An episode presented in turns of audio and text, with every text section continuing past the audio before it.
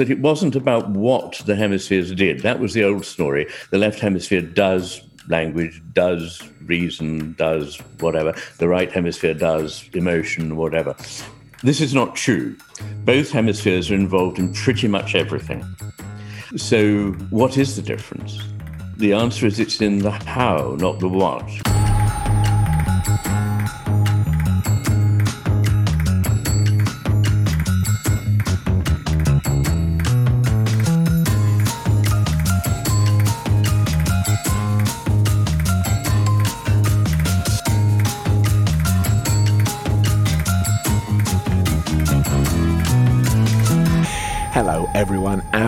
Welcome back to Chasing Consciousness. We've made it to the end of Series 1, and just as we break through 20,000 listens and views, so thank you so much for all of your support.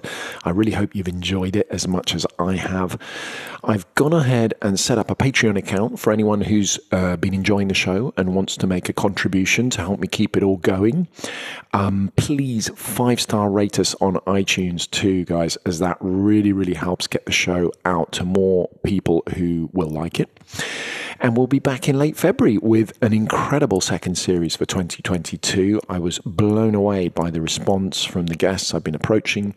It's themed symbiosis and interdependence, and it includes some of the most brilliant minds of today, like David Chalmers on simulation theory and virtual reality. Antonio Damasio on thinking and feeling, Johann Hari on attention deficit, and Sue Blackmore's coming back again uh, to talk about free will. Philip Goff, the philosopher, on a universe fine tuned for life, and many, many, many more. So do please keep writing to me via the website with your constructive feedback, guest suggestions, and testimonials so I can just keep improving the content ongoing. Now, today, in this episode, we're going to be evaluating the evidence presented by psychiatrist and author Dr. Iain McGilchrist from his extensive analysis of split brain studies that support uh, a broader understanding of the mind and reality, one that can push beyond the traditional reductionist, materialist worldview to include, in some way, the implicit, the context dependent, and the consciousness dependent. Now, Iain has just released an epic two part book to clarify all of this. It's called The Matter with Things Our Brains, Our Delusions, and the Unmaking of the World, and in which he asks how we should understand consciousness, space, time, and matter, given the apparent overemphasis on left hemisphere interpretation of the world. Now, Iain is an associate fellow of the Green Templeton College in Oxford. He's a fellow of the Royal College of Psychiatrists. He's a consultant emeritus of the Bethlem and Maudsley Hospital in London and a former research fellow of the neuroimaging at Johns Hopkins University in uh, Baltimore. And he now lives on the Isle of Skye off the northwest coast of Scotland. He's published original research as well as original articles and papers in journals, including the British Journal of Psychiatry, Psychiatry and Psychology, the BMJ, the Lancet, the Wall Street Journal, the Sunday Telegraph, and the Sunday Times on topics as broad as literature, medicine, psychiatry, and philosophy. He's taken part in many radio and TV programs and documentaries, including for the BBC, NPR, and ABC. And he's also taken part in a Canadian full length feature film about his work called The Divided Brain. Now, this interview was recorded at the start of last year, so the new book is not covered in so much detail. It's been fantastic, though, to hear in this first series from scientists and philosophers from all sides of the discussion. And we will continue to represent both sides of the camp so you listeners can make up your own minds based uh, on the evidence being presented. I myself don't tend to take a particular position because I just find as soon as I subscribe to one approach, it becomes one sided and incomplete. So, bearing all that in mind, let's go.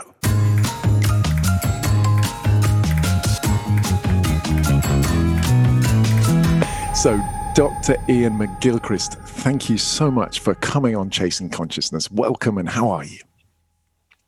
I'm very well, thank you, Freddie. Very nice to be with you again.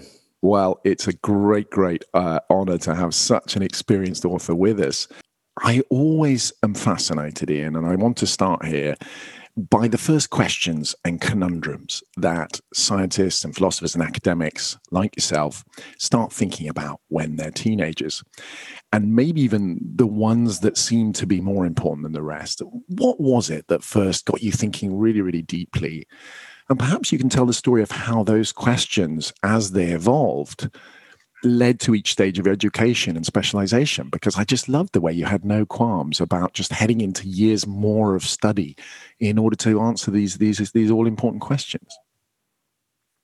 Yes, I mean often these stories sound um, very convincing in retrospect, um, but at the time you often have a mix of motives, and you're not, you know, you're just led on to something without really knowing why. But I do remember very much in my teens, um, there were a couple of things that struck me. One was uh, I was surrounded by old surfaces, old buildings at school, um, some of them medieval, and um, by a rather beautiful natural landscape. And it struck me that the idea that all of this was somehow remote from my consciousness and inert didn't seem quite right. It struck me that there was something that was, as it were, in communication with me, and it was a two way process. Um, and I mean, that may sound hard to justify, but I think it can be. And it's taken me decades to see why that can be the case. Um, another was that um, I remember being very struck by this. The, the way in which we were thought to understand things was to take them apart. And I was against the idea that the whole is just the sum of the parts. And I wasn't really able to explain to my my colleagues why uh, they were well, what's this magical thing that's added in of course that um, supposes that you actually start from parts, whereas I believe you start from wholes, in fact, and then take them apart and find none of the qualities in those separate parts that were together in the whole. And again, that can be fairly easily um, uh, not perhaps explained by, but but encompassed by uh, systems theory and complexity and many things that are uh, scientifically respectable positions. And I suppose the third was just more an intuition, um, which was that things, uh, there was this idea that that things were linear, you know, that my life was linear, that the history of the West, which was the history I knew about, was linear, and that there was progress along this line. And I had this intuition that both in my thinking and in intellectual history, and indeed in nature, that things develop in spirals, that it's not circles, because that suggests you simply go round and round and don't go anywhere. But of course, in a spiral, you you are constantly going somewhere, but you're doing it both in one line and by going round and round. And the spiral is a you know, basic image in um, the iconography of medicine, the um, the, the one, the caduceus, with the, with the snake going around, and of course that's uh, in our own time been confirmed in the uh, or beautifully substantiated in the structure of DNA mm. as a double spiral, which was something actually the Egyptians thought that life was shaped like a double spiral. It's a very interesting point. Anyway, those were the intuitions. Um, there were probably a couple of others, but those were the main ones that led to my dissatisfaction with the the story I was being told was the right, rational, scientific story. So you started in literature at Oxford, but then some other questions arose for you. Yes, well, I loved literature, um, and partly for that reason, I didn't want to go on studying it all my life because I didn't want to operate on my friends. But I, um, I came to the conclusion that there were several things that were wrong with what we were doing. Uh, we took something which was embodied, was instantiated in the very words, not in a paraphrase of those words, a poem. Much as you take a piece of music, you can't paraphrase it or otherwise explain it. It exists in those notes. So one took this embodied being and turned it into something very abstract in one's discussion. Um, secondly, one took things out of context, and that was something that, starting again in my teens and then very much reinforced in my time in Oxford, looking at literature, struck me so forcibly that things are never understood out of a context because when you put them out of a context you change them. And if you put them in a new context they look quite different. But what i what i felt was that things had become disembodied that they'd become uh, taken out of context and the implicit which needed to remain implicit which is part of the same point had to be made explicit. When we talked about it we took something that was very subtly there in the meaning of the words and tried to make it visibly um, explicit in, in prose. And we lost somehow the uniqueness. How did those doubts lead you to feeling the need to study the science of the mind and the body? Well, it, it struck me that um, part of the problem here was the mind body problem. That what we'd done is take something that was actually not just a mental construct, but was an embodied being and destroyed its uniqueness, its implicit meaning, and its embodiedness. And I start, started studying the mind body problem by going to philosophy seminars. But in short, they seemed much too disembodied in their approach to this question. Ironic. And I, I, I thought I ought to, um, I ought to, I ought to study medicine. Actually, I didn't know about Merleau-Ponty in those days because Oxford was very narrow, didn't really talk about the continental tradition, the phenomenological philosophers.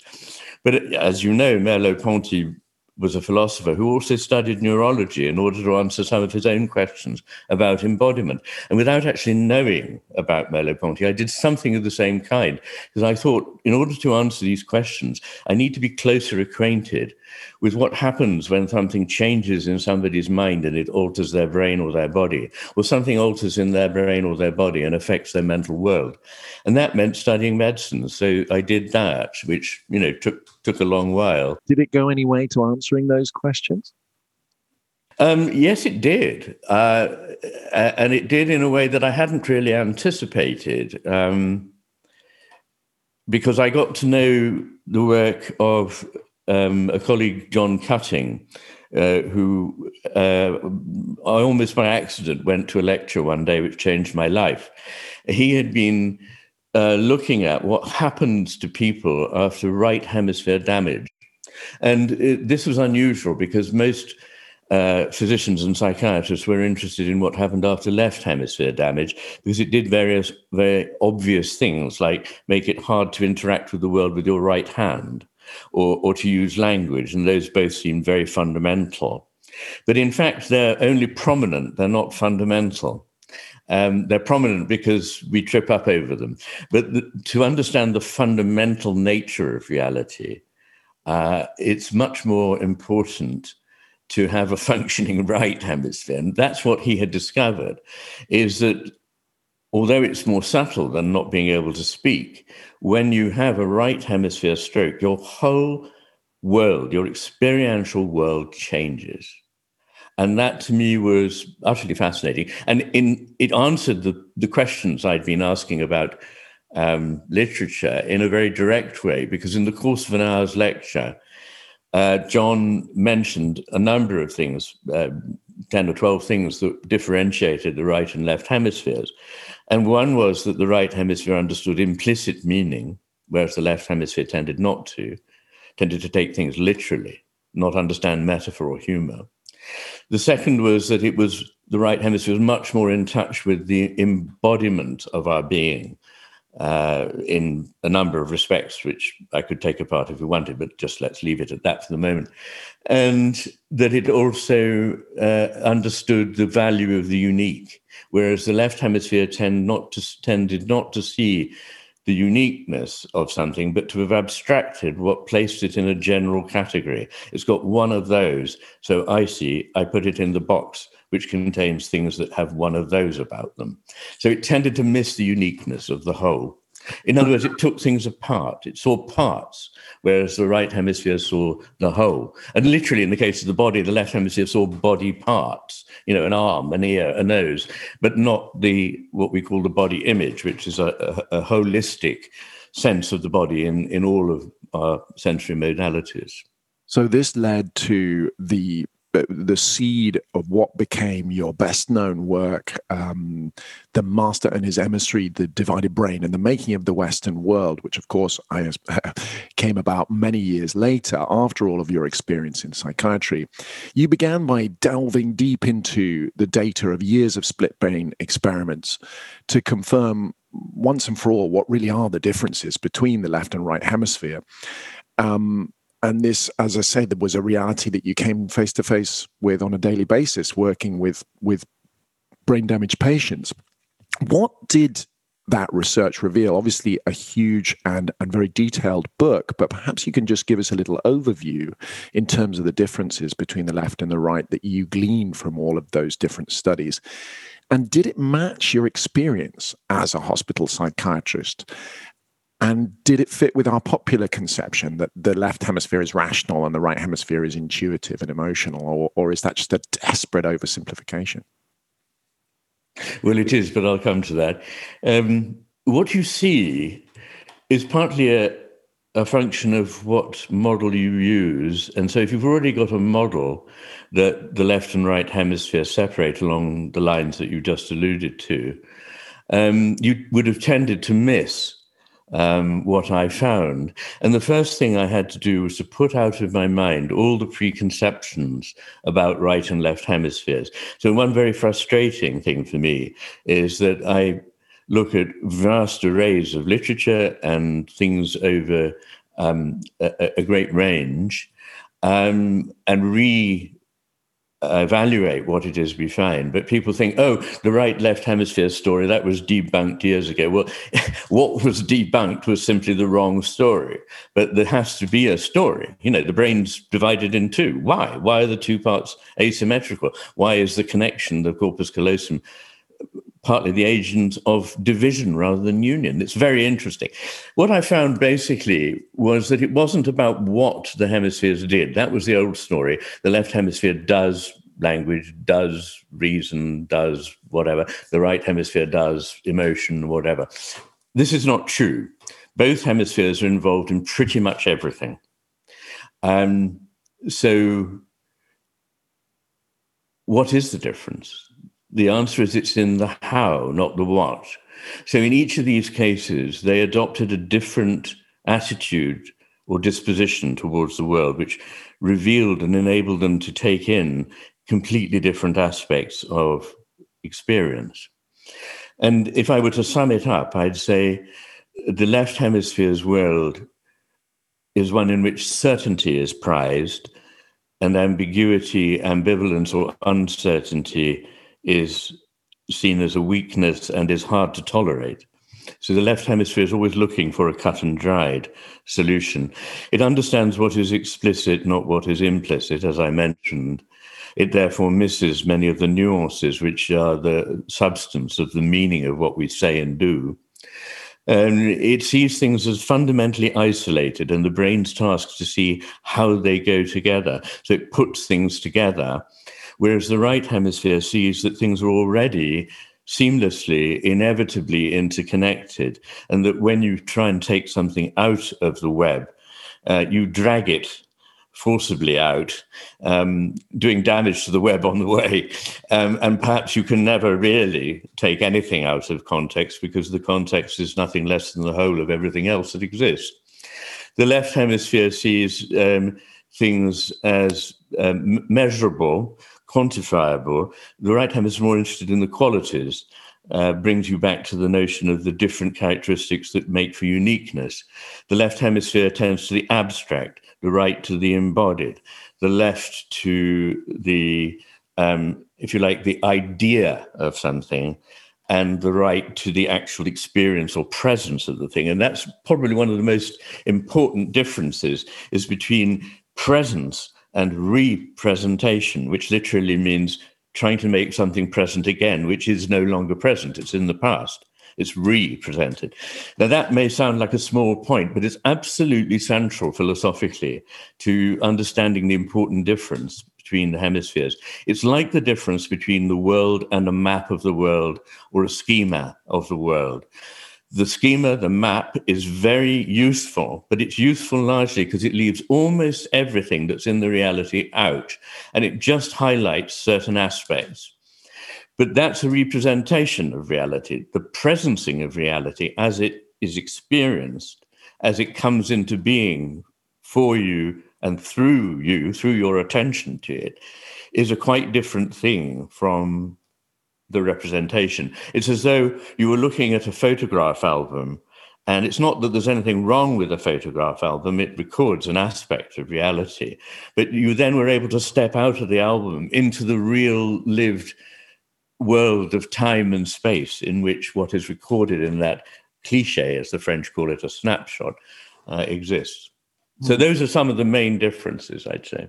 And did that fit with all your experience in the hospitals with uh, brain damaged patients? Did you see a few examples that, that came back to mind as you were researching the book, where you're like, "Oh, that reminds me of that patient who uh, who said this, or who did that, or who struggled with that"? Were there a few strong examples that made you think of your patients?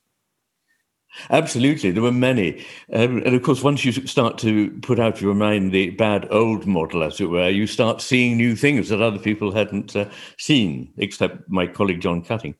I suppose there are a couple of patients that stand out, um, or a couple of types of patient, even because these things happen repeatedly.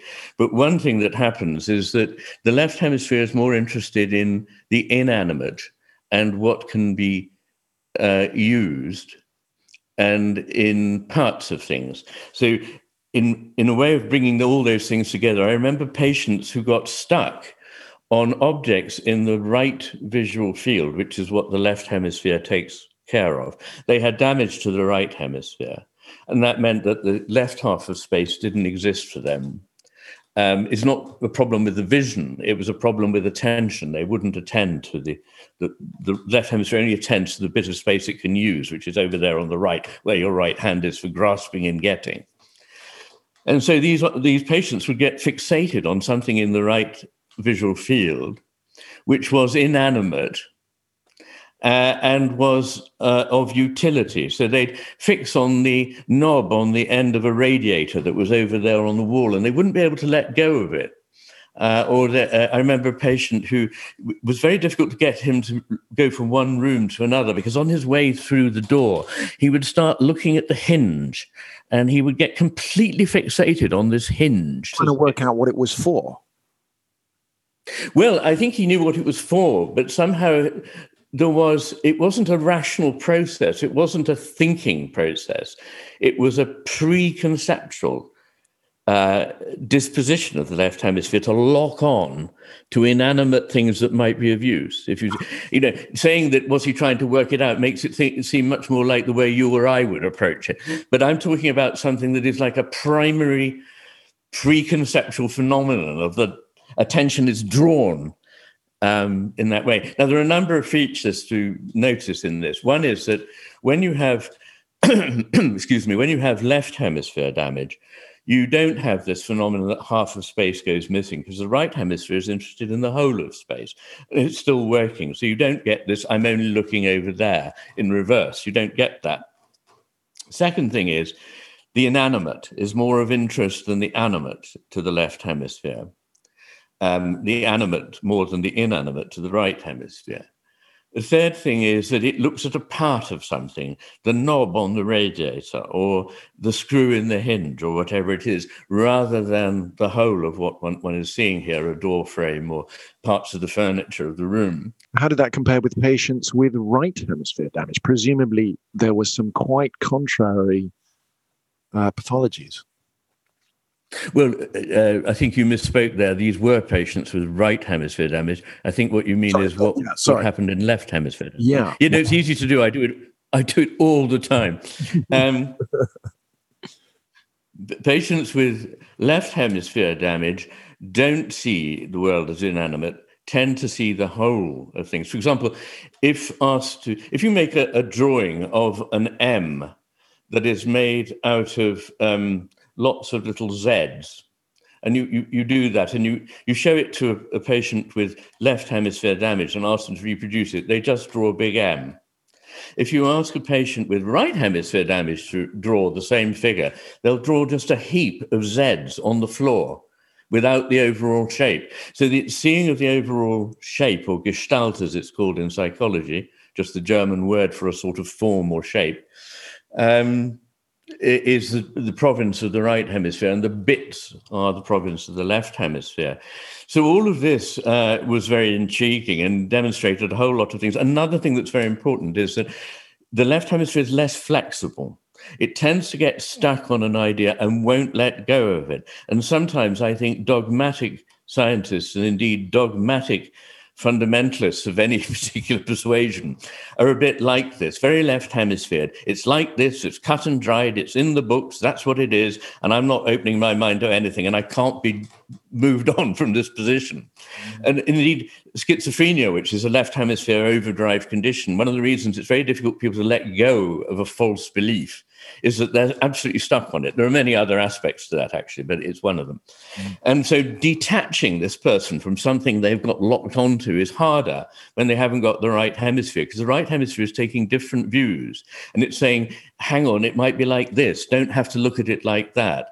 So there's both a kind of intellectual flexibility in the right hemisphere that there isn't in the left, but there's also at a very basic physiological level a stickiness of attention.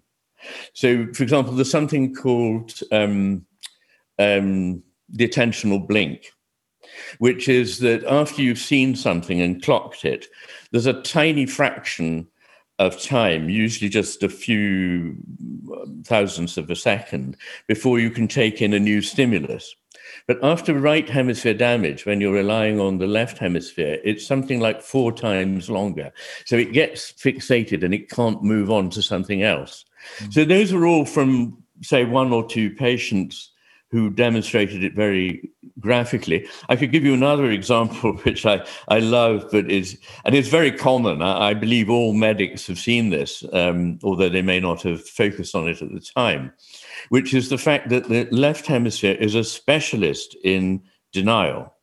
It, if it doesn't know something, it always makes up that it does know something. For which reason, Mike Gazzaniga calls it um, the narrator. It sort of makes up a story that makes sense of something, and it seems to believe it, even though there's no element of truth in it. I just wanted to say for the listeners that we've actually got a show both with Mike Gazzaniga and with Joseph Ledoux uh, talking all about this left brain uh, interpreter, as they call it. May I finish finish with the patient. Or, or, oh, or, I was just going to say this is a phenomenon that's very clear, and it's to do with denial. When a patient has um, something wrong, like a paralyzed arm, they will completely deny that there's anything wrong with it.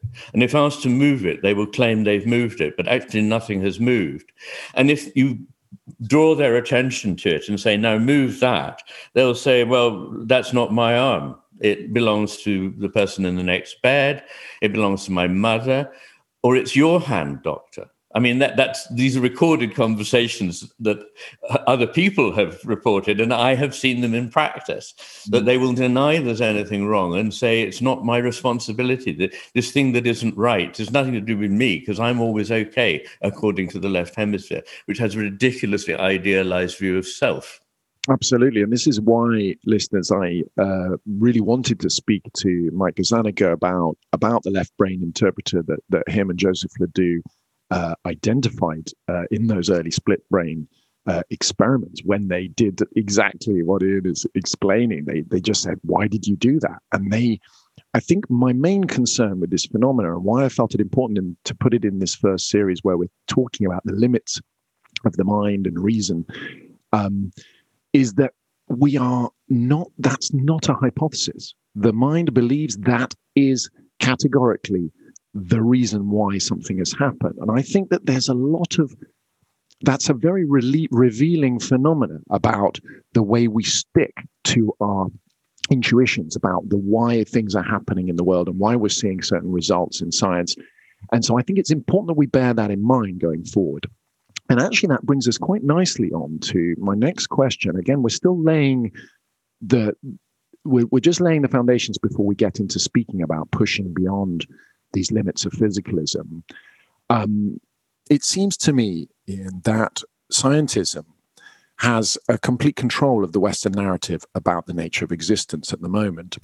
I think there are signs that that's changing, and I'm sure we'll get into that in a bit. But for the benefit of us, who you know, the listeners who may not have heard of the phrase, what exactly is scientism, and and how do we separate the healthy use of scientific method, which has done so much for our society? I mean, it's just incomparable. The world without science, I mean, we couldn't even identify, you know, recognize it. How do we separate the healthy use of that method from this sort of dogmatic reductionism of scientism that could be holding us back? Scientism is the failure to realize the proper bounds of science. Science is, a, as you say, a marvelous human thing. It's actually a work, you wouldn't think this from the way we're taught science, but it's actually a work of great imagination apart from anything else. Imagination is very important to scientists. If you read the story of many great discoveries by mathematicians and scientists, they practically all involve intuition and imagination. However, let that be. Uh, scientism is the belief that science can answer all our questions, um, which is a very naive, philosophically speaking. And it assumes that there are no assumptions in science, but there always are assumptions in science. Um, there are assumptions in everything uh, th- there comes a point where your questioning of things has to stop, and you have to say, okay, this much I have to take for granted. Those are your basic axioms from which you build the structure. But it's always possible that your starting point may dictate your end point, that where you, the things that you've been relying on govern what it is that you find. And you also have to accept that there's much that goes beyond the sort of things that science can deal with. Science must deal with what is um, objectively reproducible and presentable to another person and what is measurable. But there are many very real aspects of our life, starting with consciousness and the experience of love and many other things, which we can talk about the brain correlates of for as many years as you like, but we never actually get near to understanding what is consciousness or love. And so, how would you suggest? Um, I mean, this obviously will be quite important in our next question, really, about how we tentatively step beyond those limits. But how would you suggest that we use the scientific method differently? Because if I've understood correctly, I feel that scientism, it's not only saying that science can explain every phenomena, but it's also saying that physical science, so material science, can explain every phenomena, which seems to me a little, um, well, reductionist, because that's just one three dimensional uh, set of parameters that we have access to, yes, okay, they are testable and uh, reproducible in a way that other things like consciousness aren't. But surely, just to say because we can't test beyond that, it doesn't exist, is is that what scientism is claiming? What I want is for science to be more scientific, not less. Mm. Um, and that comes from keeping the possibility that one may be missing something present in one's mind. And as soon as one does that, one starts to see a lot of phenomena one had been ruling out. Now, it is not scientific to say that everything must be explained by matter. That's just a prejudice. I mean, it's simply an opinion, but it doesn't have any good grounds. In fact, it flies in the face of reason and experience, which suggests that there are things that are immaterial. And one big one is consciousness, which people have been trying to explain in material terms for a hundred years, and they haven't produced anything remotely plausible mm. for this. Mm. Um, and in the Oxford Handbook to Science, Ramachandran and Colin Blakemore, two great scientists, say we may have to accept that consciousness is one of, along with matter, is one of the founding principles or building blocks of the universe. A bit like John Wheeler saying that we are in, in a, a, physicist, John Wheeler, speaking about a participatory universe. It's like actually yeah. the mind matter uh, question really can't be solved as one or the other, or one being primary to the other. It, it really is a participatory. It is both together, at least where we've got up to uh, uh, at this stage. Iain, just before we go into that, because obviously that is the main conversation for today, um, I just wanted to quickly share something that I've noticed, and I wonder if this might not be part of the problem. I've noticed that science tends to not take notice of a new phenomena until there's a tested theory to explain it or until we actually start building technology based on it. Um, mm. And this seems really, really absurd because it's almost like a kind of cognitive dissonance. It's like, it's like, until I actually understand something, it doesn't exist, which mm. sounds like more of a phenomena of consciousness than of material science. Surely it's kind of odd because actually, surely we would be doubly curious and respectful towards something that was outside of our current theories um, rather than kind of dismissing it. Doesn't that seem a sort of double standard? Absolutely. And it comes back to what I was saying that, particularly if you're of the left hemisphere uh, cast of mind, um, then you don't accept anything that you can't explain. The left hemisphere knows the answers to everything. That's what it believes, which is why it does what Mike Gazzaniga has so beautifully demonstrated makes up stories that go along with what it believes rather than change in any way uh, what it believes, to take into account that actually it can't remember what it did yesterday. So it makes something up. Now, th- th- again, this is a left right hemisphere difference. The left hemisphere wants to stick to its model at all costs. The right hemisphere is better at exploring. The left hemisphere is that, and this is actually literally imaged in the hands. When, when you get frontal disturbances that liberate the, the hands from normal conscious control. The right hand starts randomly grasping things. It starts sort of picking at things and trying to take them, even trying to take a picture of a knob out of a picture, sort of grasping it. And the left hemisphere, the, the sorry, the left hand, the right hemisphere's um, agent in the world, is exploring. It's constantly exploring. It's not grasping. Now, the, the right hemisphere's role is in a way to say, no, that may not be the full story. It inhibits one's certainty about things. And if you, if you are um, working with the left hemisphere, then that aspect, what Ramachandran calls the devil's advocate, is no longer present in your deliberations. So you just don't, what you don't can't explain doesn't exist. And you literally hear people arguing. I mean, it, it, it really does astonish me that there can be people who hold down jobs in university departments of philosophy who claim that consciousness is an illusion. It's absolutely glorious. It's a perfect demonstration of the crassness of this kind of left hemisphere thinking. Mm. Because, of course, in order to have the idea, you have to have consciousness, and for it to be an illusion, it has to be something in a consciousness. That's what an illusion is. So, you know, it, it, it, the one thing that we know for certain is that there is consciousness. Matter? Hmm. Matter is something I know because of my consciousness.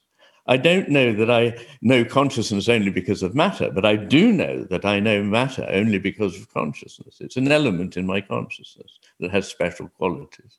Mm. So, yes, I think it is extraordinary that people will rule out something they don't understand because it seems to me that the whole basis of science is to say, now here's something very interesting that doesn't automatically fit into the boxes I've got. Perhaps I should be flexible enough to slightly rethink the boxes to accommodate it. And that's how our knowledge evolves. If we just say, no, can't be doing with it, then we're fixed and stuck, and our knowledge and our understanding don't evolve. And, and the universe is about evolution. That is its main drive, in my view. Anyway, sorry. No, no, Iain, it's it's it's exactly where we're about to to go with this conversation. But just to give credit to Mike Gazzaniga and Joseph Ledoux, um, you know, they they are materialists and they they do describe everything in terms of matter. But what was so wonderful about our conversation was that they mentioned both of them that they felt that there was you know two very separate layers of existence here and that it was uh, absurd to say that consciousness didn't exist and that subjective experience had to be honored as a very very important thing but that we had to to get away from this idea of correlates and, and direct causation that actually what we're talking about is different layers of existence. And i rather liked mike's way of speaking about this where he spoke about the fact that there were just so many layers between the two that to try and connect them directly you know you would really only be able to look at correlations and there would be actually no way of talking about any form of sort of intercausation. And he said that actually what we need to explore is the layers between and to try and get a language. He was you know again brilliantly wise i thought to understand that language is the intermediary here which is our ability to represent those things rather than necessary to know what they are in and of themselves. I thought was very good. So just just you know hats off to to Mike and Joseph Ledoux for both oh, yeah. being able to maintain, uh, uh, you know, obviously given their job in neuroscience and materialistic uh, worldview, but having that humbleness just to admit that subjective experience was hugely important. And also, you know, I really recommend to the listeners to listen to the Joseph Ledoux episode on emotions because in in that episode we we really talk about the need to treat those in treatment settings, in psychiatric settings, to treat those mental health issues in two different ways. So we treat the physiology with medication, and we treat the state of mind and the subjective experience with with other forms of appropriate therapy. And I thought that was, it was great to hear that coming from neuroscientists. I have great respect, of course, for mm. Gazzaniga and Ledoux, whose work has illuminated many things. Yeah. Um, if I appear to be being critical. It's just that I'm critical of Gazzaniga's criticisms. I don't think he's understood what I'm talking about.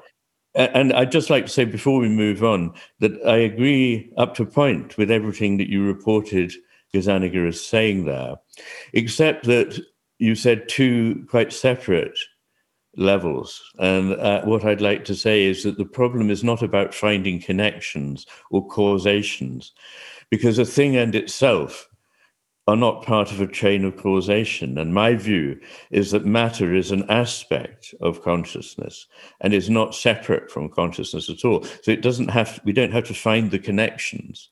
Mm, and we see what coming, I mean. That leads, to, to that leads to, oh, wow, yeah, absolutely.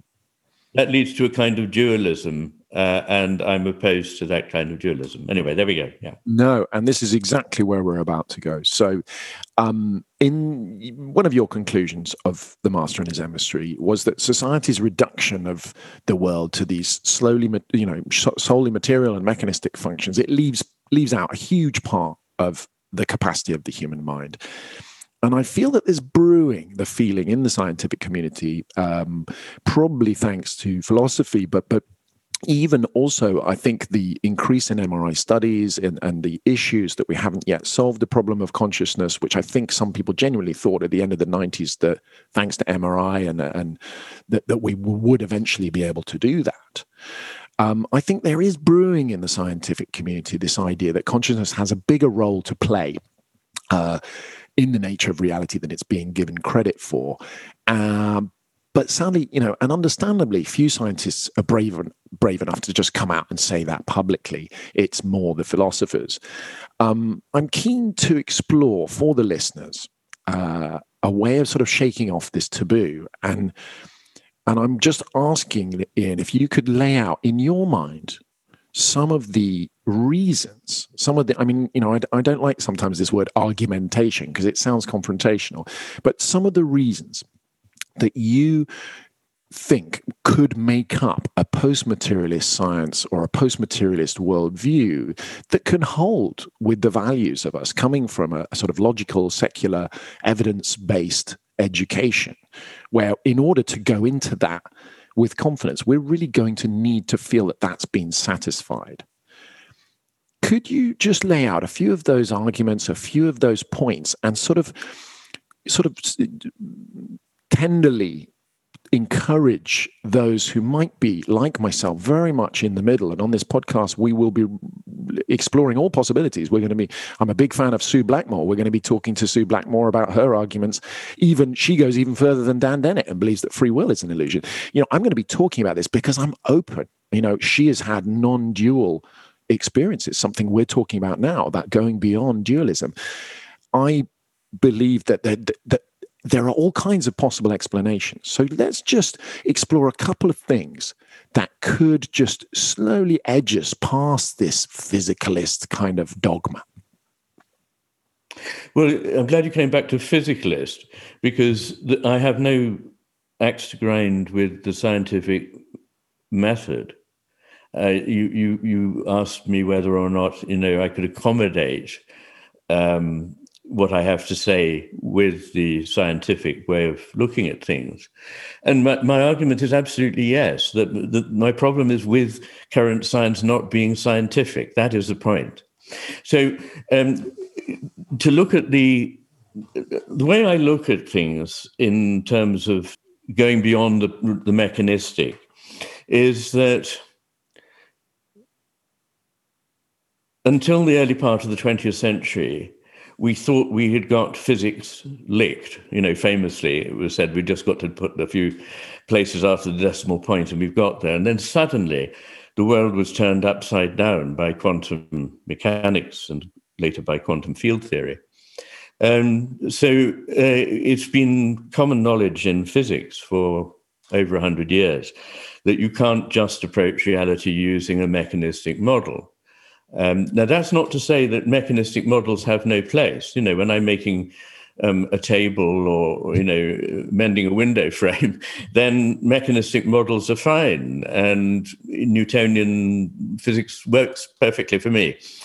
Um, one way I put it is this that when, you know, the, the earth is round, but when I come to build a garage, I don't really need to take that into account. Um, but it's not that where I am, the earth is no longer round. It's still round, it's round everywhere. And the way Newtonian mechanics and quantum theory relate is similar. That for many purposes, in a, if you narrow your focus enough, Newtonian mechanics works very well. If you go to the smaller or the bigger, it no longer works. But it's not that, as it were, Newtonian mechanics works in the middle of the field and quantum mechanics works at the ends of the field. It's that quantum mechanics, unlike Newtonian mechanics, works everywhere. It's just that we can overlay an approximation for most purposes of the practical nature uh, in the middle of that field. Now, that's that may help, I hope, uh, uh, people to understand that we need to sophisticate our model of the world, not just in physics, but in biology, in such a way that we don't have to um, throw out of the window um, what can be achieved by using a me- mechanical model. What I'm interested in is including the current model in a bigger, broader, more generous, and more fruitful model not doing away with it and saying it's rubbish. Um, after all, people could say, well, you may think the mechanistic model is wrong, but I would say it's achieved a lot of great things, to which I say absolutely correct. But that doesn't mean to say that the world actually is a mechanism. It just means that thinking of it as a mechanism for certain purposes works very well. So um, if you if you look at a biological system, an organism,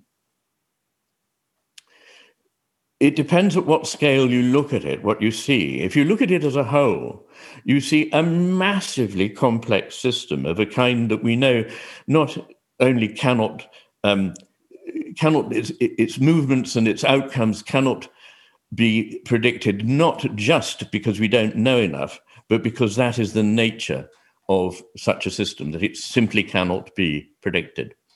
And such systems are very, very common in in the world. That most most systems are of this kind. Mm. Um, the very uh, you can imagine a very simple one is simply a double pendulum, a pendulum that swings from the bottom of another pendulum. You can't get easier than that, but it actually is an unpredictable, unstable phenomenon. Mm. So um, when we're looking at something like an organism, if we narrow down to a tiny, you know, just a few microns, uh, we can see some little tiny thing happening, a mechanism. And this thing pushes that. And I say, I want to intervene in that. So I can invent a molecular way in which I can go in and intervene. And that will work. And then you go, aha, you see, I treated it like machine and I've got an outcome. But that, it's a mistake to go from that to say, but the thing is a machine. It isn't. I mean, I can treat you um, as all sorts of things that would work um, ultimately uh, perfectly well, depending on what my purpose is. For example, treating you as um, a subhuman robot uh, would work very well if my task was to shovel you into the gas chambers. But it doesn't actually mean that you are a non human robot. Thinking of things in a certain way is very efficient, but it doesn't mean it's true. So, what I would say is that we need to catch up in biology uh, very badly on what has been happening in physics for 100 years. And I'm not sure why people like Dawkins and Dennett are simply stuck in a mid 19th century mechanistic mindset, the great age of the hydraulic machine, and haven't been able to see that, like, you know, everything in the inanimate, supposedly inanimate world, um, it's bound up with consciousness, consists of non reproducible and non predictable paths overall. I mean, you can see patterns and generally say there's a very good chance that this will happen, but it's not in any detail predictable. Weather, for example, I can give you quite a good idea, even on Sky, of what it's going to do in an hour's time. But in two days' time, I've no idea at all. That's not because I don't know enough about the weather. It's because weather is intrinsically such a complex system that it can't be utterly predicted. Mm. So, what we need to do is break away from the mindset that what we're doing is achieving certainty after certainty by taking steps.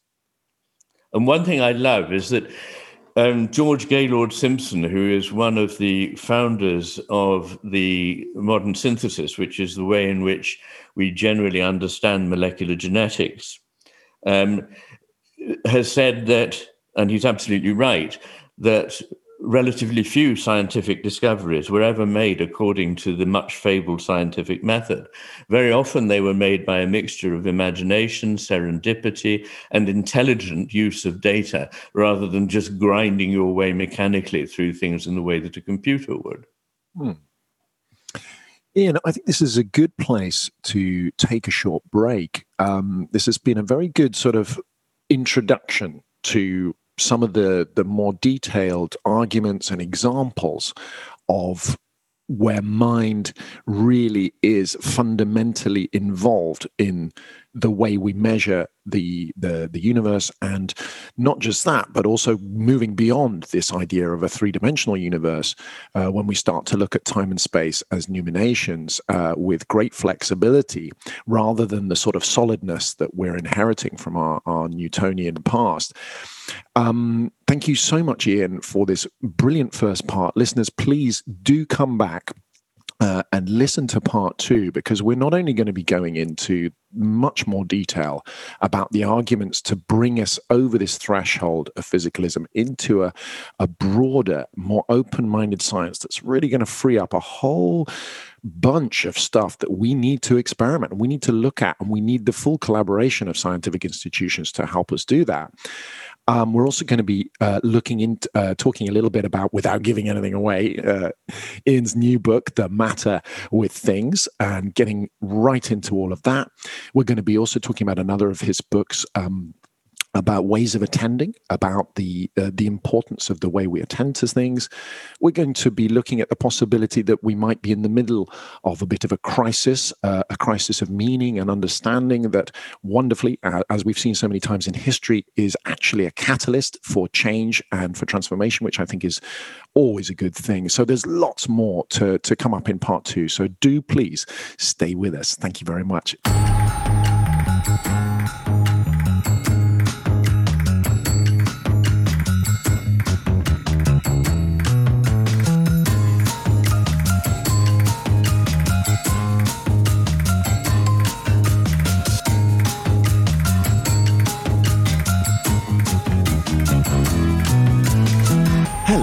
Everybody, and welcome back to Chasing Consciousness, to part two of this interview with Dr. Iain McGilchrist.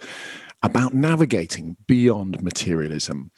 So, in part one, if you haven't heard it, you must go back and check it out. We spoke about Iain's deep, deep work in the analysis of all of the split brain data in his important book, The Master and His Emissary. Um, and we spoke about some of the implications of all of that for the way that we see the world and the potentially the way we stick slightly too solidly to explanations that maybe actually the evidence isn't fully there for. And just at the end of part one, we were really getting into the sort of tools, the argumentations, the important things we need to notice actually in material science um, that can s- sort of invite us to try and step beyond the frontiers of a purely material uh, science and a purely material worldview and start to include, I think most importantly, Iain, uh, consciousness. Maybe we could start there. You touched on it when we were you were talking about sort of the first quantum physicists really how, realizing how important the observer was. Welcome back, Iain. There are a number of things in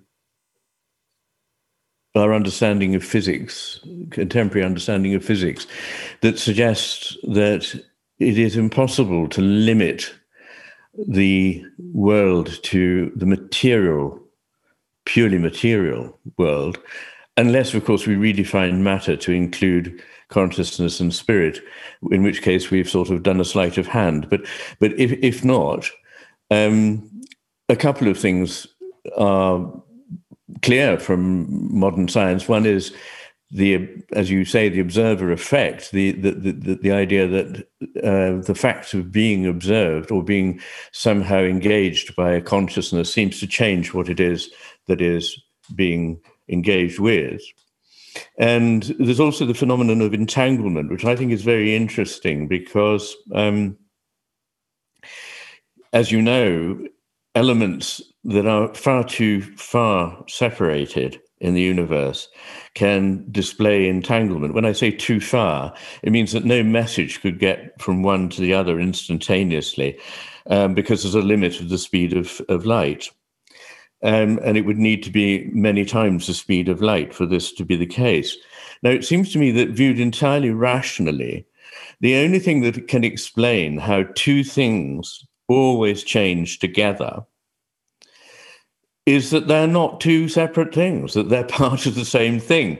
And I sometimes give the image of one of those uh, bistable percepts, they're called, those optical illusions in which you see either a vase or you see the two faces, you know the sort of thing. And there's one of, do you see the young woman, do you see the old lady? And it's not that, as it were, you see something that's a feather and you go, that's a hat, that's a young woman, or whatever. You you can't see them both, but you go from one to the other completely seamlessly. There's one of a, of a flower and a butterfly. And then if you look at it another way, it's a human face. But you don't go butterflies and nose, and that makes the flower into an ear or whatever it is. It immediately becomes the other thing. And there their immediacy is because they are actually the same thing. What is changing is not something out there, but something in our consciousness. So, from a purely rationalistic point of view, those are interesting. From another uh, aspect of um, uh, science rather than philosophy, is the way in which the world changes depending on what we know and what we bring to it. So, quite literally, what you experience in the world, what seems to be there, what is there for you, um, changes depending on your attention. So, consciousness is very fundamental uh, in a scientific way, but also when you start to think about the origins of consciousness, it seems to me that you come quite rationally to a position that consciousness cannot simply emerge from matter. Galen Strawson talking about this this extraordinary, you know, if we're to say that it emerged out of uh, unconscious matter, we need this sort of magical jump, and Strawson kind of finds that far less. Uh, logical and scientific uh, uh an idea of this sort of magic I don't know, um, change, this jump from unconsciousness to consciousness, he's saying, listen, actually, it's far more logical to say that, that there was some seed of consciousness from the start. Is that something that you would you would agree with? No, I do indeed. Um, there's now quite a movement, even in the world of Anglo American analytic philosophy, to which, broadly speaking, Galen Strawson belongs, and Christian De Quincey in, I think, California. But now that spread out from there to really quite a quite a school um, of thinking about consciousness, which is that it can't simply emerge from matter, but must be, as it were, there from the beginning. So uh, that that uh, seems to me not, as it were, a fanciful or um, irrational idea. It's no more fanciful or irrational than the idea that consciousness just somehow emerges from there's a moment when there is no consciousness and then there is a moment when there is consciousness. I mean that that's that's no more easy to swallow than the idea that there is consciousness there from the start.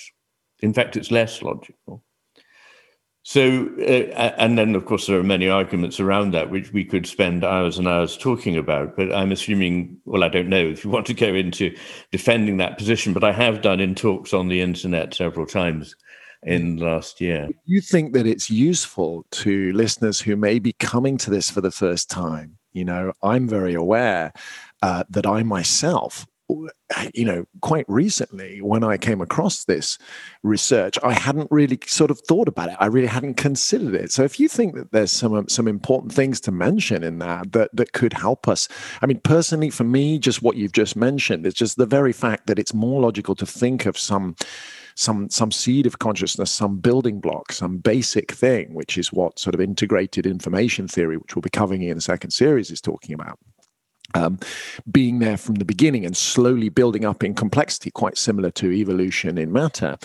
Um, it makes so much more sense scientifically looking at our, our history of, of scientific thinking about evolution rather than this idea of this spark. That sounds much more sort of, well, pseudo religious to think that there was some kind of intervention, some kind of spark that, that led to this jump from inanimate matter to, to, to, to matter with consciousness.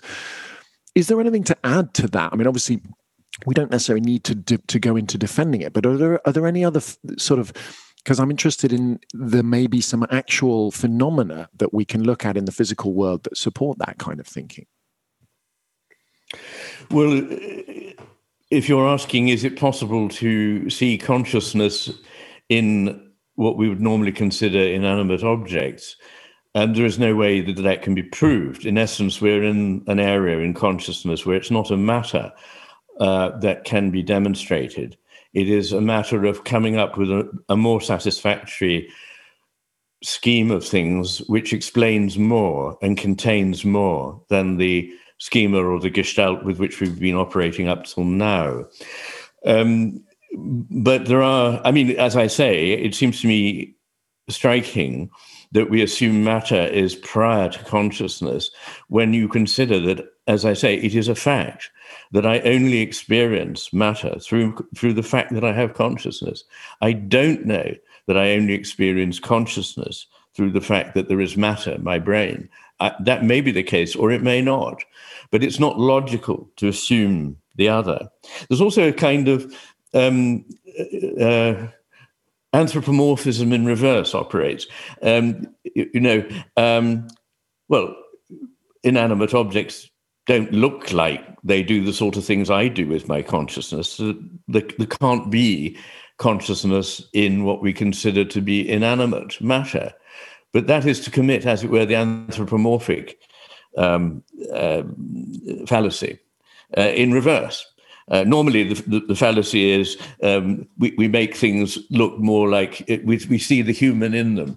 But here is we, we're enabled to see uh, the human in them, and therefore we dismiss that aspect. So, um, but but uh, I think when we come to talk about all the things that really matter to us, the things like time, space, um, and at much more important level, things like beauty, um, love, and truth.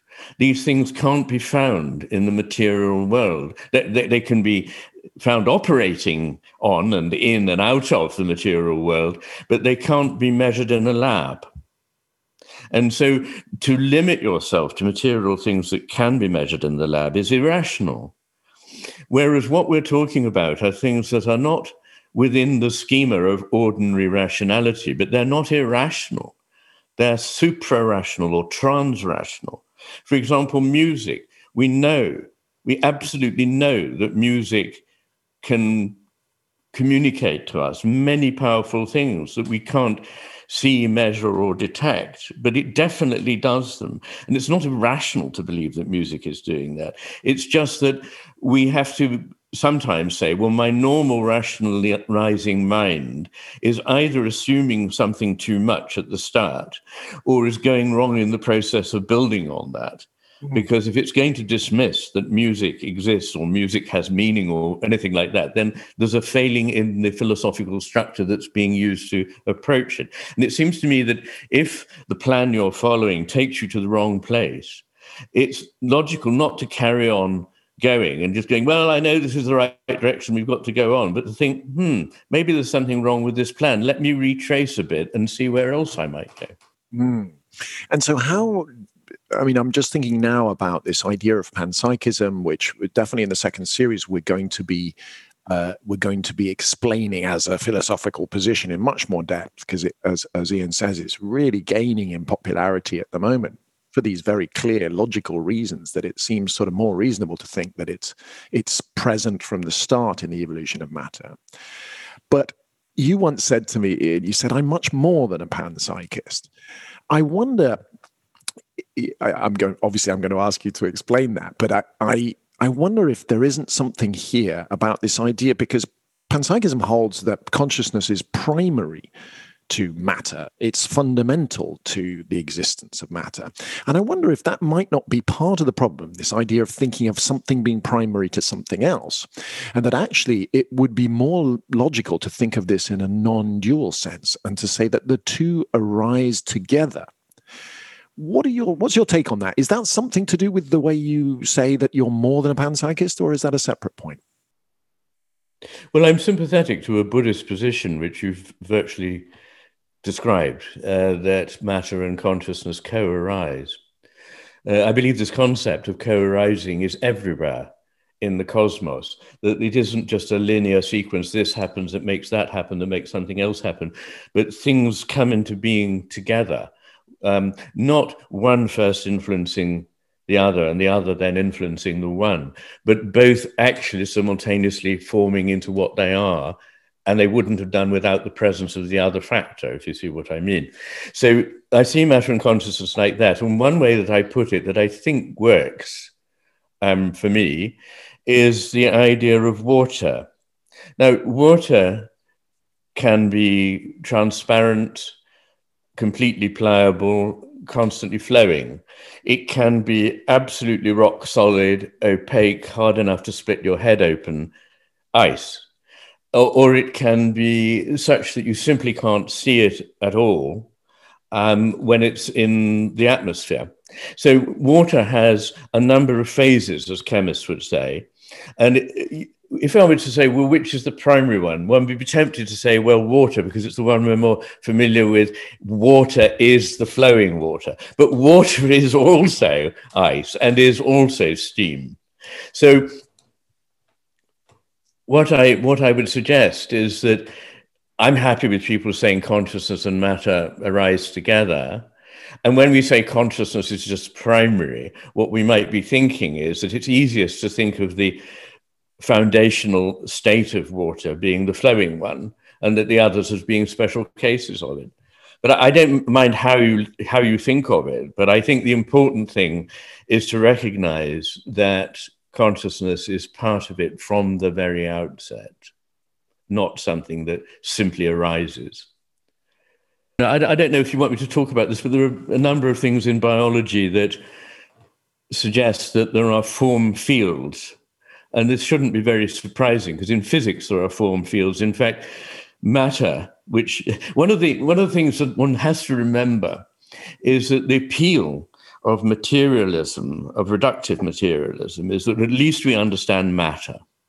So let's work from the thing we understand towards something that's less easy to understand, consciousness. But quantum but actually contradicts that. It says that matter isn't at all the way we see it. Exactly. Modern physics says that matter is extremely complex and difficult. And there is a problem in explaining matter that is just as great as the problem in explaining consciousness. So um, it's usually people who are not physicists who approach this thinking, I'm being really hard nosed here, I'm reducing it all to matter. But the physicists, as Adam Frank, a physicist in New York, says, when people say that to physicists, they look a bit sheepish and um, look at their f- feet and mutter, Yes, it's all very complicated. So, uh, uh, you know, I just don't think that uh, the idea that consciousness arises is a very sensible or rational one. And I'm, I'm certainly not advising that we give up on reason, although rather like science, there may be limits to it. In fact, there are limits to reason. And um, one of the greatest mathematicians of all time and great rational thinkers was Pascal. And he said that, you know, uh, if reason can't get as far as arguing to its own limits, it's having a, having limits, then it's feeble. Uh, and he also said somewhere else two excesses to admit nothing but reason and not to admit reason. So we need to have reason in our arsenal. We need to have science in our arsenal. We get nowhere without them. But we also need imagination and intuition. Each of these is important. Each of them has a special role in that it can do something that the others can't do. And ideally, when we're approaching a question, we would use as many of these as appear to have an application in that area. Whereas I argue that at the moment we use really only one or two, perhaps. And even then, we use them in their less productive way, in their less productive mode. For example, both science and reason have, as I argue in my new book, left hemisphere and right hemisphere manifestations. So that, um, as many scientists have pointed out, and I said this, the way in which we come to conclusions is not by a rote business of taking all the possible hypotheses and proving them by a laborious scientific method to be wrong. We select things that we have a hunch may very well be helpful. And we evaluate those, often only coming to our conclusions after some piece of evidence falls into place. Sometimes we can see that this is the case. Many physicists and mathematicians and other scientists have described this in their own work. We can see that something is the case before we're able to explain it. Only afterwards can we explain it. Famously, Einstein was like this, but many, many mathematicians and scientists have been like this. And the other one is reason. You see, reason, there are two ways of thinking of reason. Reason is a kind of rationalizing uh, logical mechanism which could be best done by a computer reason is something that a computer could never do, is another way of thinking of it. It's the ability to synthesize a vast body of experience and the information we gather from experience with that rationalizing process to reach a much more profound assessment of what we're looking at. And when we're looking at anything that really exists, rather than something that's just a fantasy in the abstractions of our mind. That second kind of reason is very important. Mm. It involves understanding metaphor. It involves having imagination. It involves paying attention to intuitions, but never allowing any of these factors to rule completely over the others. Can we come back to biology for a moment there? Because you, you know, we got distracted thinking about Einstein and and, and the matter as energy thing, but but it's true that that biology is also starting to understand things much more in sense of fields. You had a few examples you wanted to mention there. Well, some are very interesting. Uh, Barbara McClintock, who won a Nobel Prize in the 90s, I think, um, for her work in molecular biology noticed that there were various things that organisms did that she could only describe as intelligent, by which she meant that they addressed a problem with a new solution that they couldn't have been programmed for and couldn't ever experience previously. And to make that, uh, there she was looking at single celled organisms who would have something devastating happen to them that she could engineer in the lab. And they would adapt and survive in ways that if they'd had to wait simply for entirely random chance to get them there, they couldn't have done it. Mm. Another example, um, you can, using um, microsurgical techniques, you can remove the flagellum from certain um, single cell organisms, which is essential to their existence. And they can regrow a flagellum within a period of four days. Now, I was staggered when I heard that um, because we don't know quite how that is done. Also, flies were bred without a certain gene which is essential for the formation of eyes um, PAX6, and it's it's responsible for many kinds of eyes.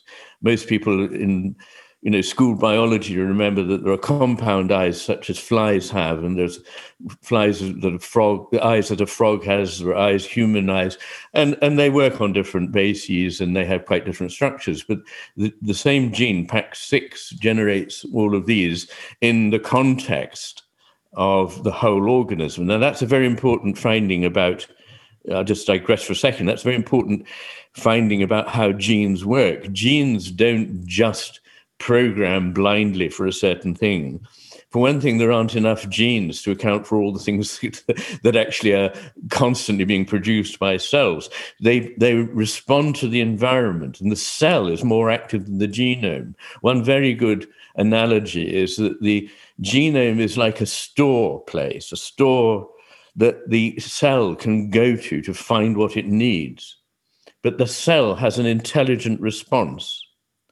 Um, James Shapiro um, at, I think, the University of New York uh, says that all living things, right down to the single organism, exhibit intelligence. Brian Ford, another um, uh, scientist in the same area, said the same thing. But anyway, to come back to this business of the flies in the eyes. You can breed flies that don't have PAX6. And guess what? They don't have eyes. Um, and then you breed them amongst themselves and they don't have eyes. And after 14 generations, they start to have eyes again. Hmm.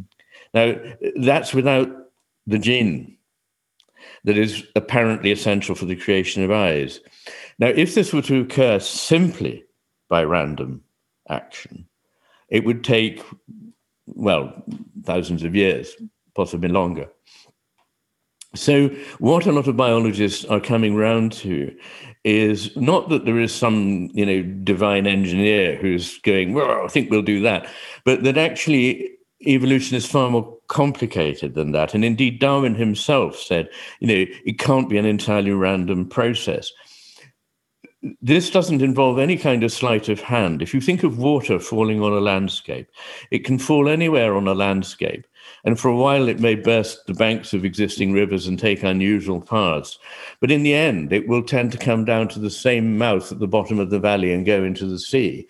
So nobody was directing the water drops, they just happened to fall anywhere. But there was in the landscape a potential which guided things towards certain outcomes. We see this everywhere in biology.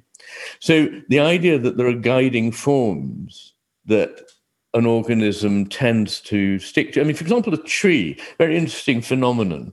A tree has a very beautiful shape, which no creature that the tree requires for its existence could appreciate. Um, the tree requires all kinds of microorganisms to live, but they wouldn't go, my goodness, that oak tree has a very beautiful shape. But all oak trees have a similar, very pleasing shape. How does the oak tree deliver that shape? I think the answer is we just don't know. But if you disturb the shape of a tree or many kinds of organisms, they will regain that shape. Now, is that actually in a string of code? It seems it is not. And actually, nothing in the genome is like a code in various ways. First of all, it's three dimensional. Um, secondly, as I've said, bits of code code for many different things depending on the context. And uh, apart from all of that, um, it's impossible to imagine a machine that generates its own instructions for making itself. You can't start uh, with a machine that actually first has as its output the instructions for making the machine. But that seems to be the case with living organisms. And there are about um, uh, somewhere between eight and a dozen depending on how you carve up the territory, different aspects of organisms which make them completely different from machines. Mm. And it's just because we're familiar with machines that we think things must be mechanical, much as because we think we're familiar with matter, that we account for the universe as simply made of matter. Because, phew, I know what matter is. Because we've been familiar in the last 150 or 300 years in making machines, we start to think that the world is made like a machine, but it isn't. I imagine all of this comes into play in your new book, uh, The Matter with Things. Um, tell us a little bit about what you're arguing in the book. Um, I really want to get on to meaning and uh, potential crisis. So, just briefly, Iain, without giving too much away, what's it all about?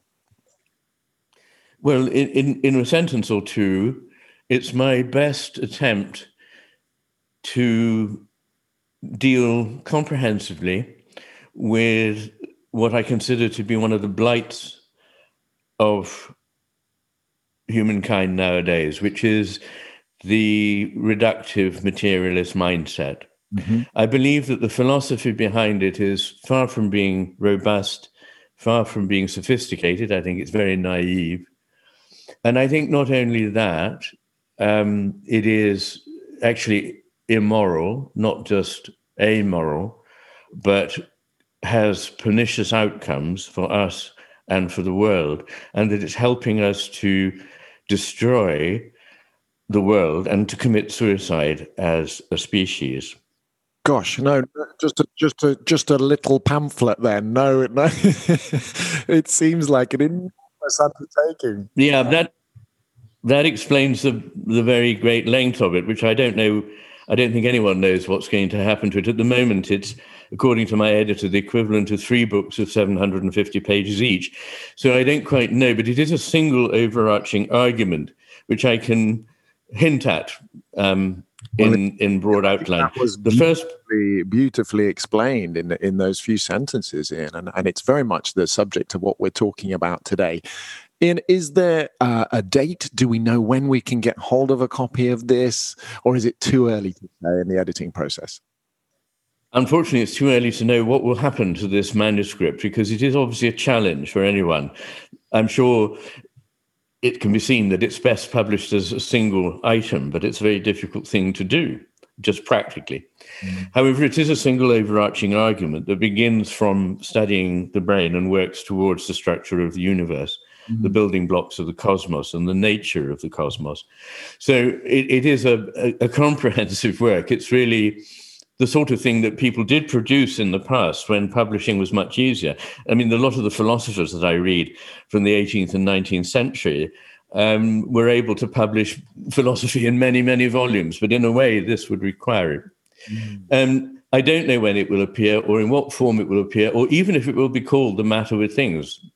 Uh, I like the title because, of course, it's a pun on several letter, about, le- levels about the problem with matter, the problem with things, and the problem with the way we are now. Absolutely, that's such relevant, relevant, relevant themes as well. Iain, is do you mind if we move on because I, I have a few things I'd really like to touch on in the last half an hour. Sure, sure, sure, of course.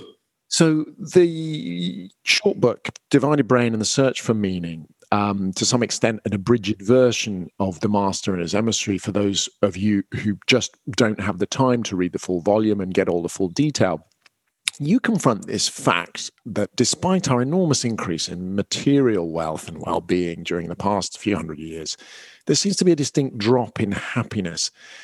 What's your theory on this, and, and how do you explain it sort of connecting to the left hemisphere data?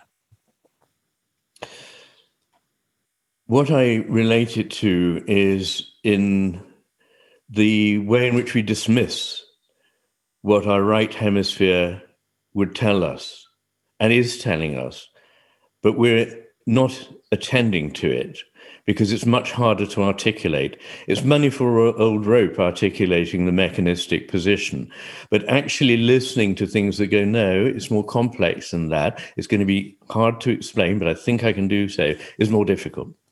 And what the left hemisphere enables us to do is very simply to use the world to grab stuff for food, to build shelter, to materially thrive. What the right hemisphere does is to understand very much more. The left hemisphere's understanding is very limited, and it doesn't even know what it is it doesn't know, which is a very bad place to start from. Uh, it thinks it knows everything, and we know from research on human beings that um, people who think they know everything are the stupidest people, and people who really know a great deal think they know nothing. So, uh, the left hemisphere is like like a person who feels they know everything but really doesn't get it. The right hemisphere would tell us many, many things that are essential to happiness, such as that it doesn't come from simply indulging ourselves in pleasure, but of being a living member of a community of other living human beings and other living beings that are not human. So, our relationships with one another in society, our relationships with nature, a word I very much uh, prefer to the environment, which is sounds very technical and detached, like something around me, whereas nature is something that is me and I am in it and will go back into it at the end of the day. So uh, our relations with one another in society, our relations with the natural world, and our a relation with something that uh, may cause a problem for some listeners, the sacred. I just think that it's a huge blind spot to miss this out. Humanity everywhere and all times has, in various ways, um, largely accepting that it's very hard to express, a sense of something that is greater than what we know. And that's not irrational. It would be actually quite irrational to suppose that we knew everything and we could perceive everything that was going on in the cosmos. And simply having the humility to accept that there are things that not only we do not know now, but we may not actually be equipped uh, to know. It seems to me rather essential. After all, you know, a mouse doesn't know things that we know. Evolution is a process whereby uh, knowledge of things changes. Why do we think that we've reached the pinnacle of evolution? There may be very much that if evolution is allowed to continue, will become apparent because we have changed and grown faculties that we don't currently have. So that's a long way around of saying something that there is a staggering amount of evidence for. These three propositions that health, mental health, and physical health depends on social connectivity this is something I touched on in the Master and his emissary. And we're definitely covering it on the show. We're doing a whole show about the importance of connection in new psychological models. Yeah, so look out for that, listeners. Good.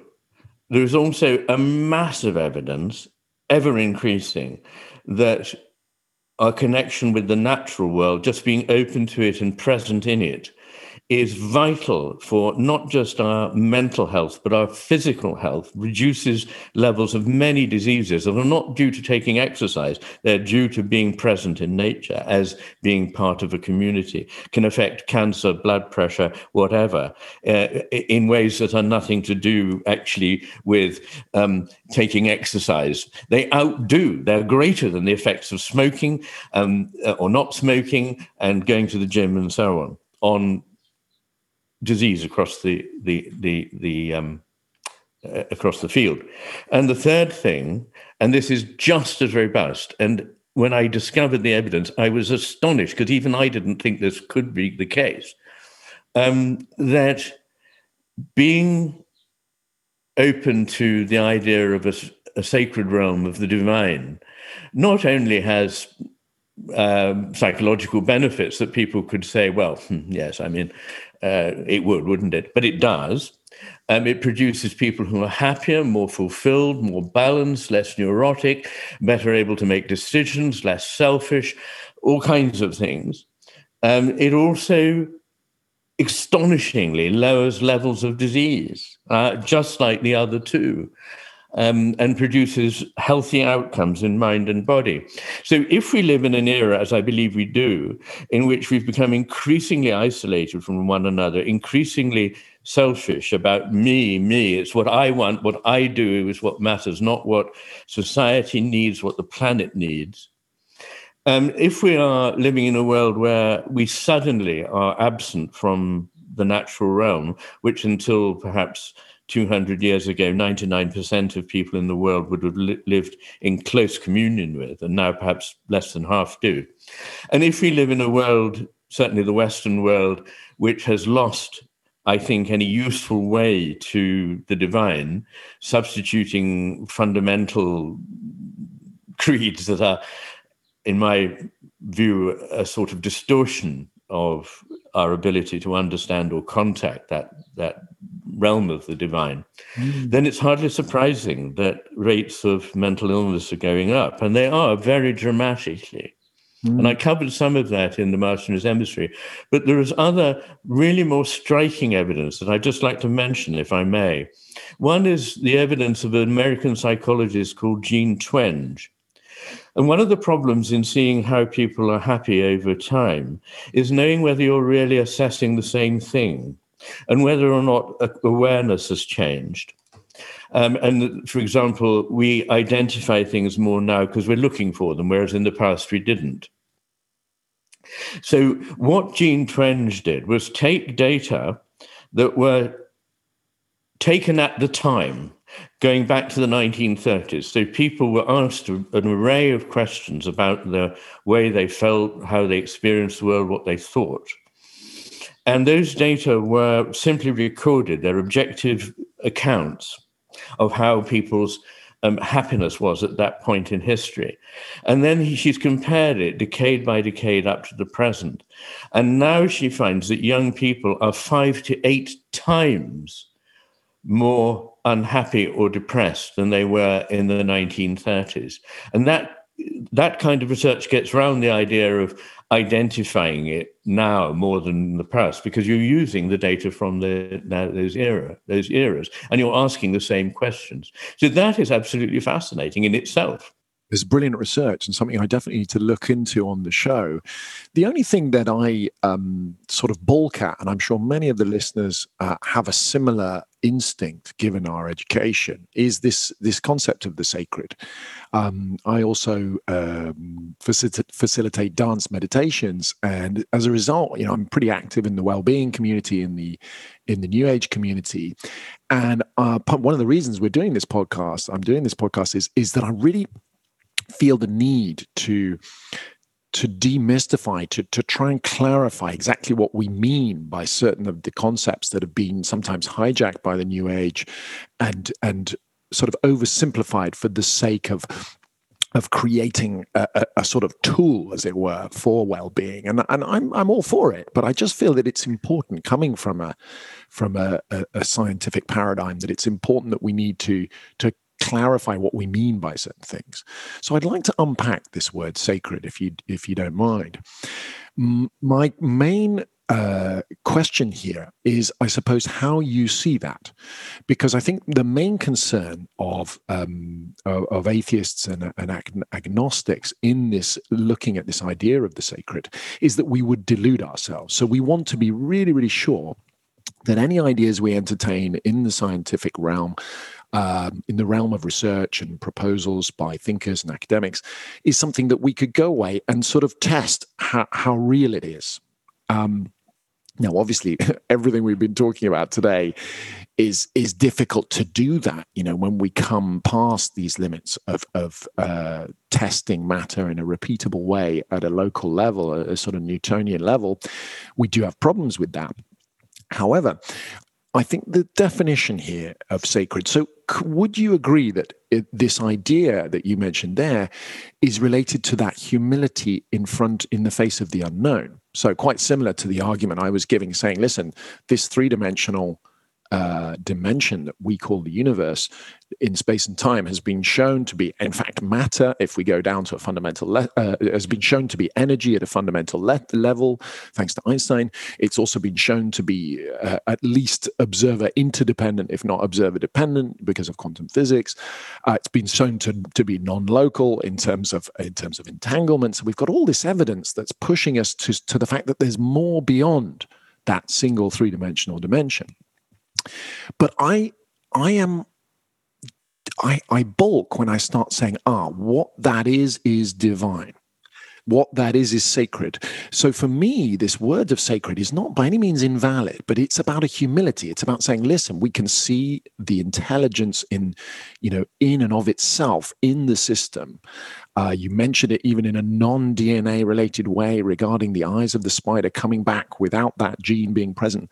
That inherent intelligence for me is enough to feel comfortable to say there is advanced intelligence beyond this dimension. I stop there. Would you say your understanding of sacred goes further?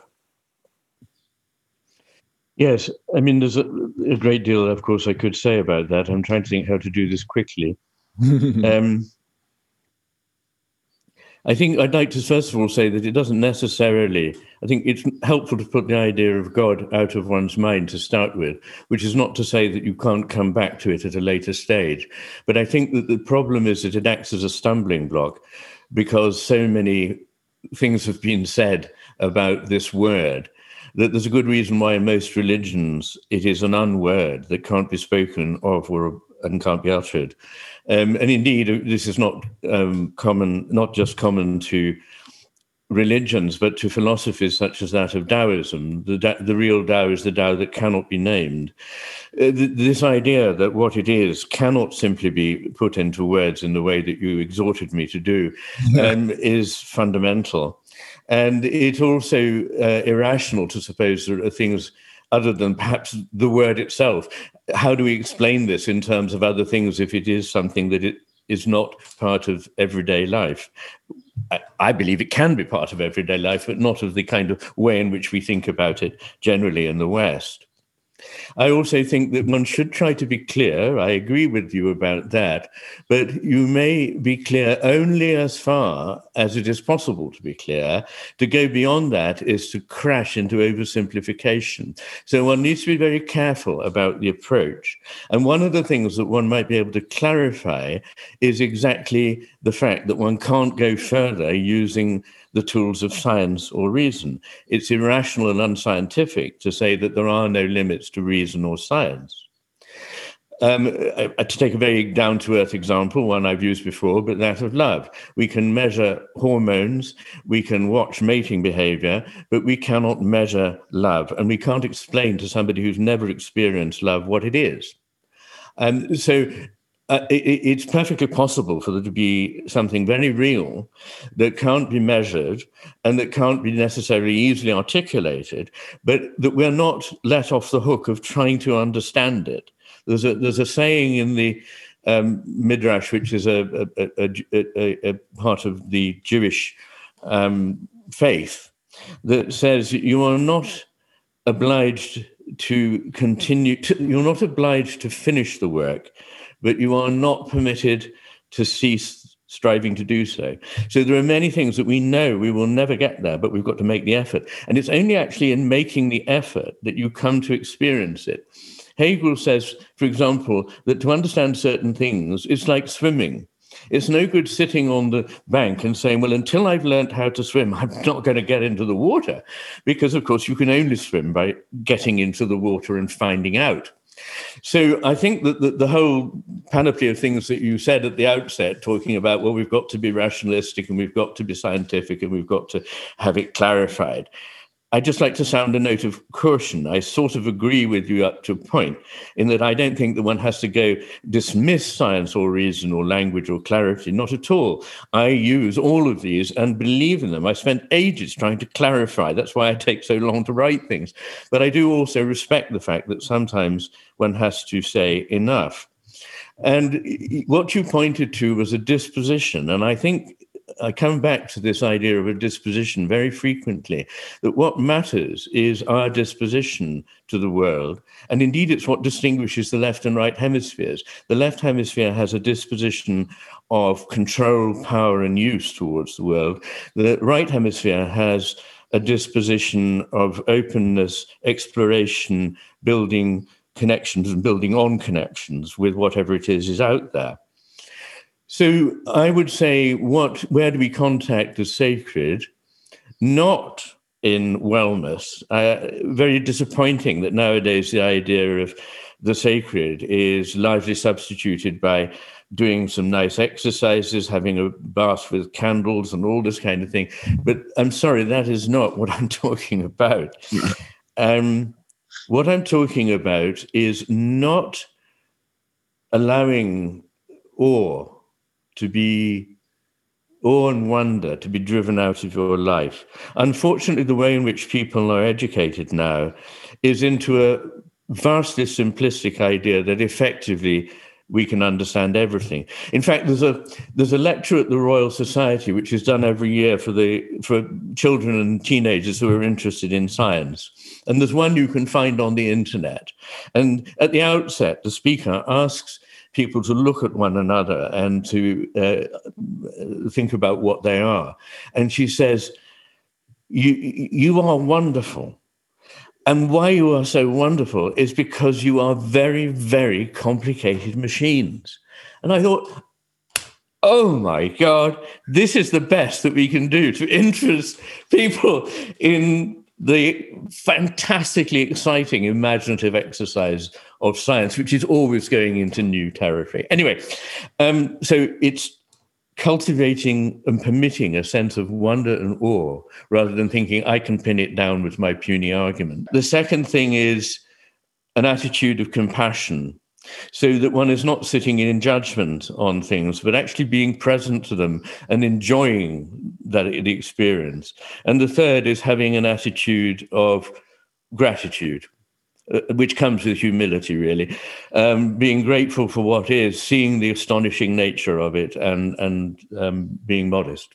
Uh, well, Iain, those three things are, as you so beautifully put it, so crucial. And I have to say, I agree with you. That is very much how I reconcile the unknown and the unprovable of this instinct that we have towards the sacred, with this understanding that there are things that are just so wondrous and and beyond our even beyond our conception never mind our explanation that we really need to have that humility. And for me that state of humility that state of wonder is where i stop in terms of talking about the sacred because i can't say any more and i kind of i really enjoy bathing in that that sense of the unknown. And I think it is one of the scariest things for the scientifically minded. And I think it is definitely one of the scariest things for this slightly left hemisphere focused uh, culture that we find ourselves slowly transitioning out of is is this sense of my god i can't explain this. And i i think that is a, a really really wonderful way to close today's uh, today's interview is just to really understand that unless I think until we get used to the fact that there are things that are quite simply beyond our understanding, uh, and we start to do science with that humility, I wonder if if we will ever really let go of this this old uh, scientific paradigm. Do, do you mind if I just gloss something there? Oh, please, please. I was I was hoping you'd make some closing comments. No, um, again, I would like to say there is no conflict, no conflict between science and the sacred. There is a book by Jerry Coyne, uh, Faith versus Fact Why Science and Religion Are Incompatible. Um, there are all sorts of things I could say about that, but I'm not going to now. I'd say a bit about it in my new book. But what is fantastically interesting is how many scientists are also find it entirely compatible with not just a sense of the sacred, but with religious faith. And in writing the book, I consulted some research which has looked at Nobel Prize winners and whether or not they call themselves atheists or agnostics at any substantial point in their career. And in those who got the Nobel Prize for Literature, it was 35%. When you looked at scientists overall, it was about 8%. And when you come to physicists, it's the lowest of all types of people. 4.7% alone thought they would have described themselves as atheists or even agnostics at any substantial point in their career.